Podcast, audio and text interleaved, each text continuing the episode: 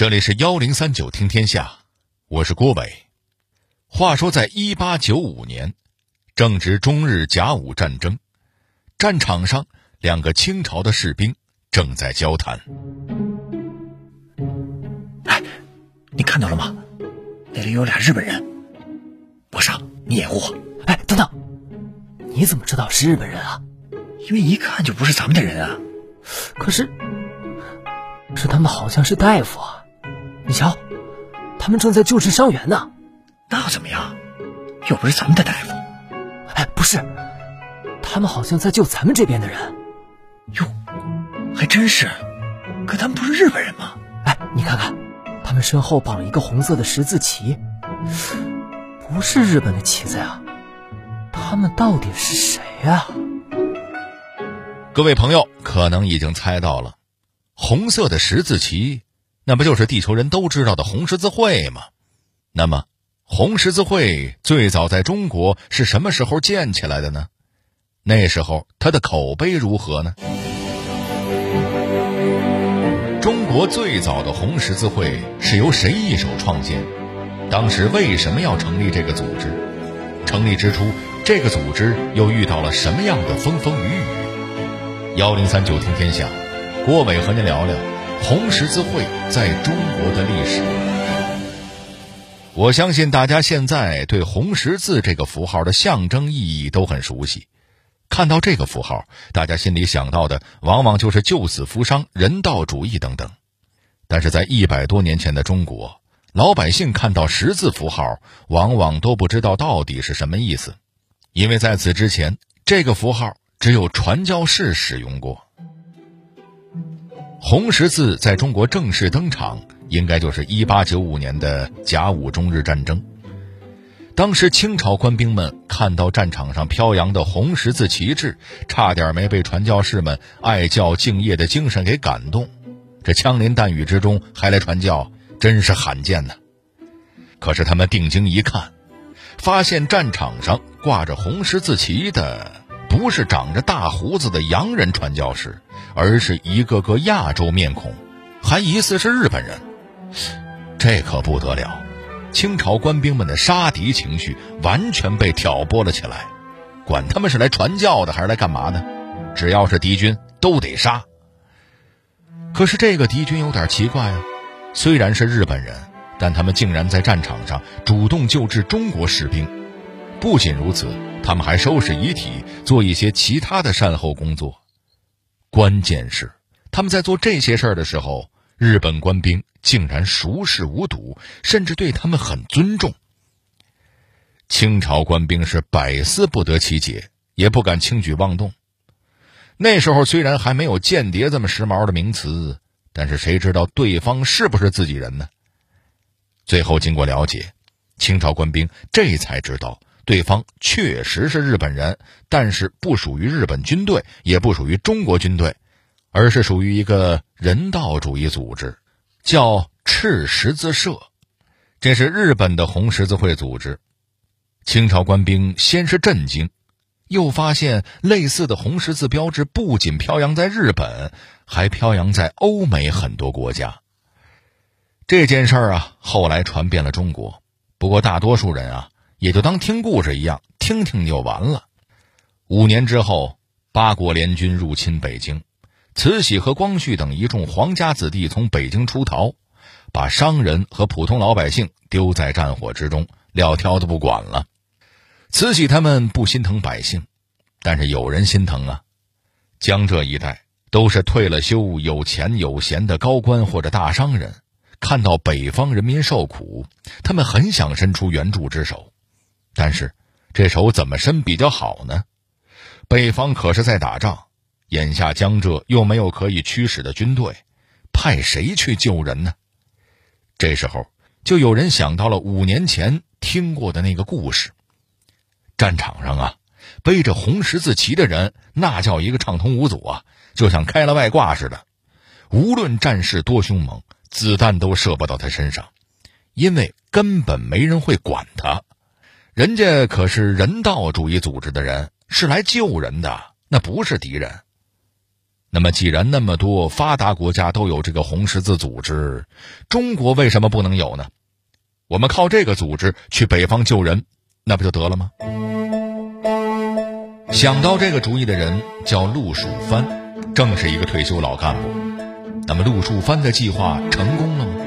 还有谁受了他的影响呢？陆树藩是行动发起人。他仿照西方国家的红十字会章程，搞了个中国救济善会，这个组织就是红十字会的前身。很快，中国救济善会就募集好了所需的物资，然后包了一艘船，把船直接开到了天津港口。船上飘扬着红十字旗帜。八国联军是见过这阵仗的，知道人家是做人道主义事业，拦不了。所以，就任由着这艘中国轮船在战场上救人、运送尸体、提供其他的帮助。哎，这多亏五年前的那个故事给了灵感哈。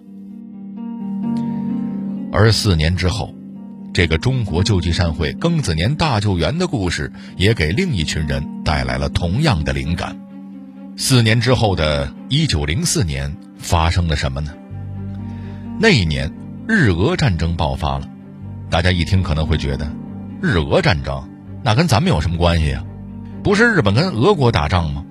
参战双方是日本和俄国没错，但是战场却是在咱们中国大东北那嘎达，这确实是令人迷惑了。但是当时清政府的操作更令人迷惑，别国在咱们国家的土地上交战，清政府却宣布自己保持中立。换言之，就是啊，你们打吧，我不管，随便这个战争怎么影响我们国家老百姓。当然，清政府也不是没努力过，他们想派船去接难民出来，俄国人却不让政府的船只靠近港口。清政府就这样算了，人民群众能这样算了吗？不能。这时候有三个人就想起了四年前天津大救援的事儿。他们是沈敦和、施泽静，还有任锡坟，这三个人都不简单呀，当过商人，也做过官，都算是社会活动家。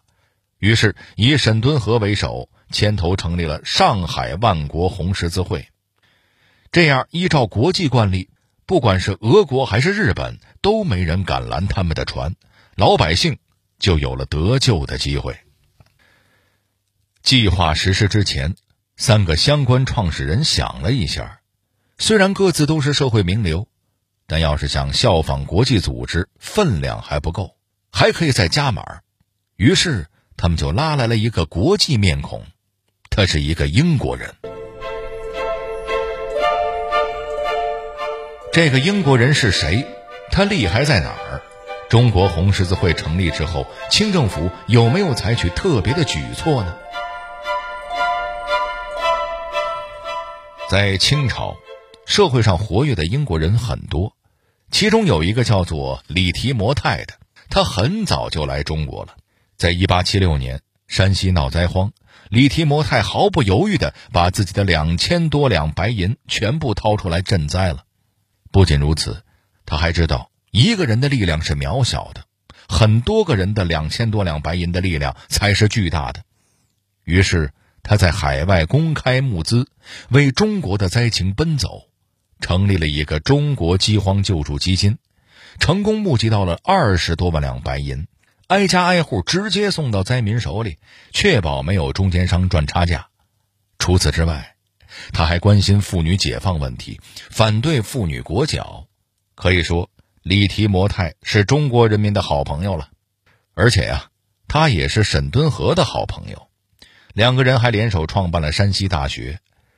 李提摩太知道沈敦和他们要成立红十字会，自然也就欣然加入。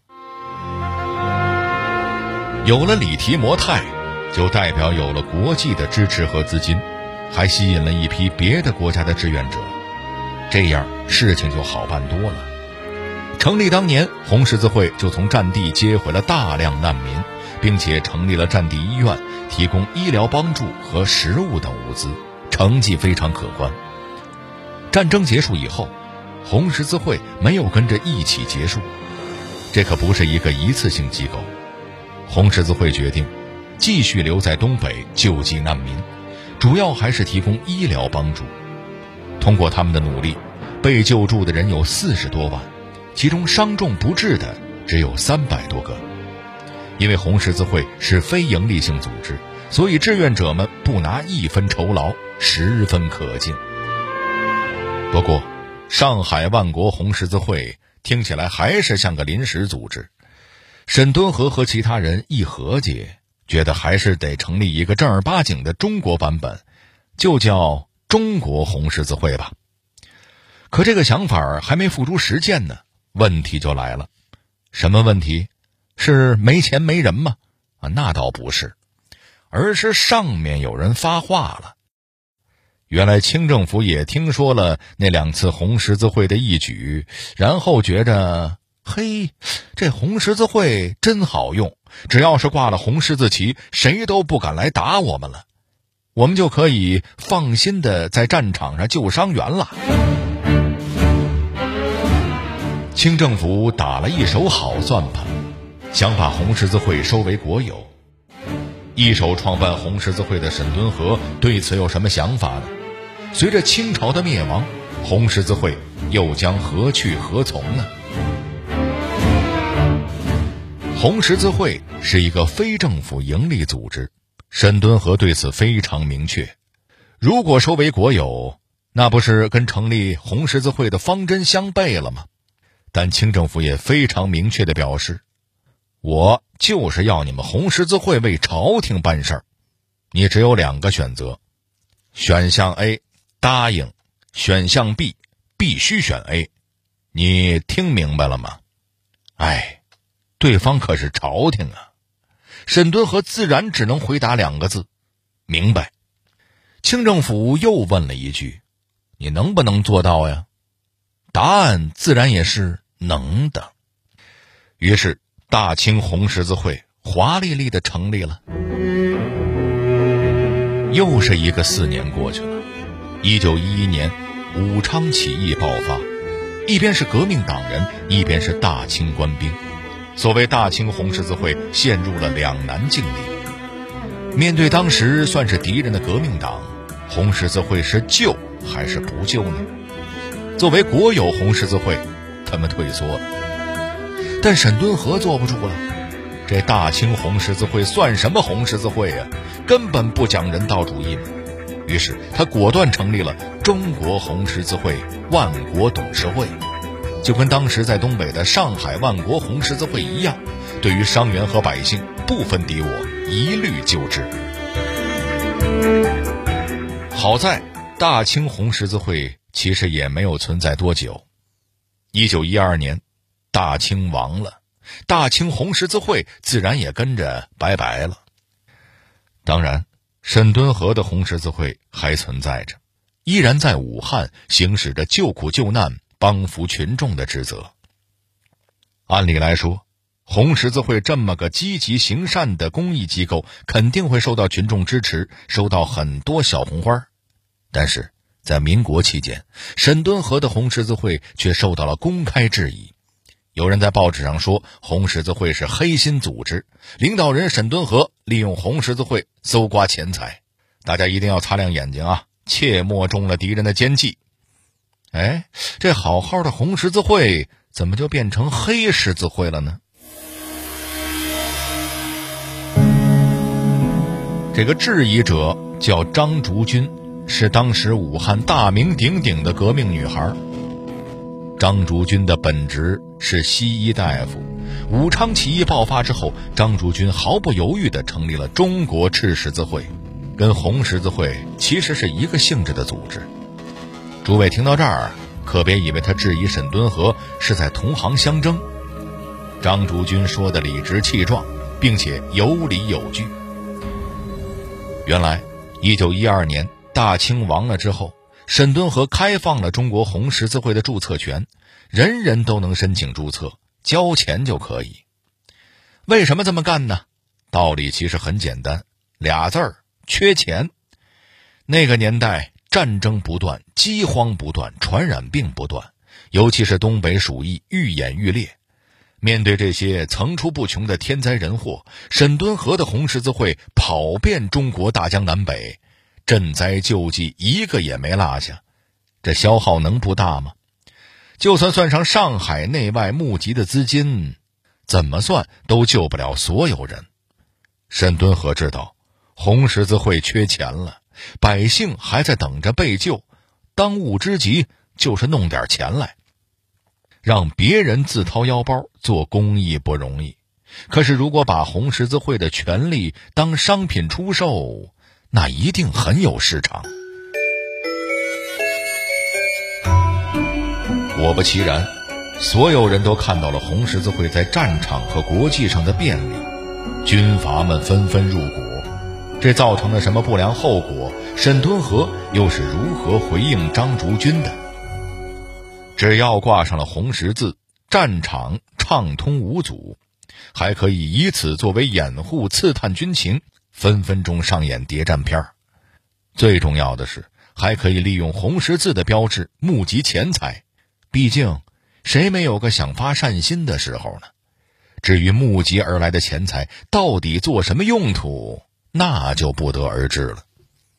这些都是军阀申请红十字的理由。而普通老百姓也觉得申请红十字是一个一本万利的买卖。要打仗了，家门口挂着红十字，没人敢骚扰。毕竟在各国军队看来，红十字会是个非政府的中立组织，所以当时的红十字会是遍地开花呀。祖国大江南北，没有一处地方看不到红十字。沈敦和也如愿以偿，钱。弄到了，而下一步就是想办法怎么弄到更多的钱。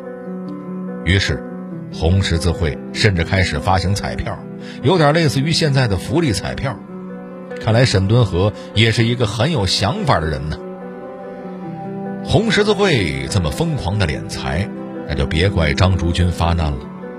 但沈敦和很快就回应了他的指责，他说：“红十字会现在确实在赚钱，没错。”但自己绝没有利用红十字会搜刮钱财，而是将钱财用到了公益上。不过，他也承认没有公布善款的去向，这是不对的。同时，下属的一些红十字会也有很多问题，他会多加注意。下属的红十字会会有什么问题呢？最大的问题自然就是利用红十字的名义搜刮钱财，中饱私囊。除此之外，就是贪污克扣捐赠的物资。在抗战年代，红十字会经常会收到一些贵重的外国药品，这些药品都是由国外直接捐赠的。然而，本该按需分配的药品，却因为一层层的贪污而所剩无几。这些被贪污的药品，自然是拿去换了钱财，有的甚至还被卖到了日军救护队里去了。这能叫人不心寒，能叫人不气愤吗？这样混乱的情况持续了很长一段时间，这些问题沈敦和一个人也不可能完全解决。就这么乱着乱着，终于到了一九四九年，新中国成立，一切才有了了结。一九五零年，中国红十字会改组之后，也得到了国际社会的承认。听完了早期红十字会在中国的历史，您一定能够明白，这个民间组织最早创立的初心呢，就是救济苦难的伤员和民众。正是这份初心赢得了人民的信任，红会才会慢慢发展壮大。所以，任何时候不忘记这份初心，才不会失去民心。